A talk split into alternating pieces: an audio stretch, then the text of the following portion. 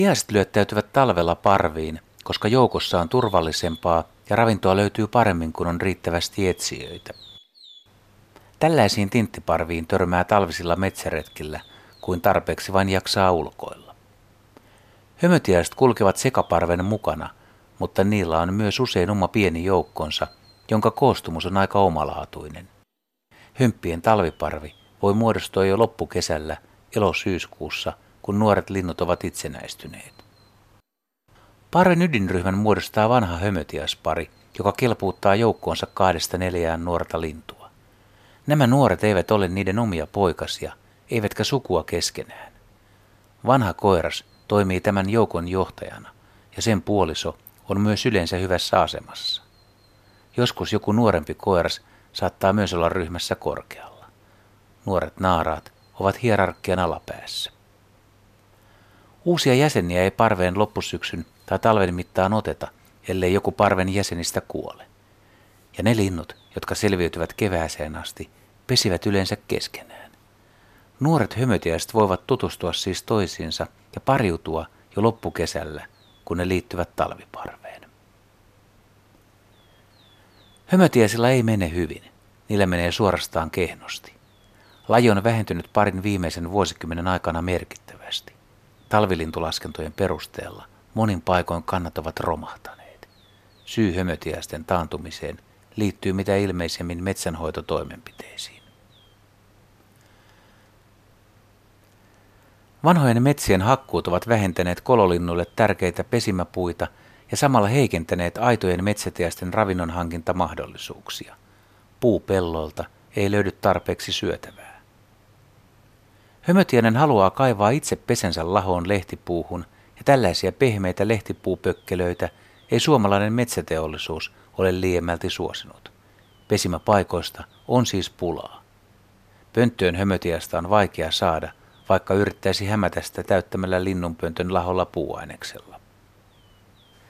Karjalohjalaisessa metsässä kävellessämme luontovalokuvaaja Heikki Villamo aina ajoittain sohi puukonkärillä reikiä lahoihin koivupökkelöihin ja kaiverteli lahopuita. Heikki auttoi hömppiä ja töyhtötinttejä. Niiden on vaikea rikkoa nokallaan koivun sitkeää tuohta, mutta kun ne pääsevät siitä läpi, lahon puun kaivaminen ei enää ole suuri ongelma. Ja nuo tintit todella haluavat kaivaa itse kolonsa. Hömötiäisen pesiä on joskus löydetty myös juurakoiden onkaloista ja vanhoista rastaiden pesistä. Ja kuten sanottua, niitä on vaikea saada houkutelluksi pönttöön. Vaikka pöntön täyttäisi lastuilla tai lahoavalla puumateriaalilla, ani harva hömppä tarttuu tilaisuuteen ja iskeytyy ihmisen tarjoamaan asumukseen.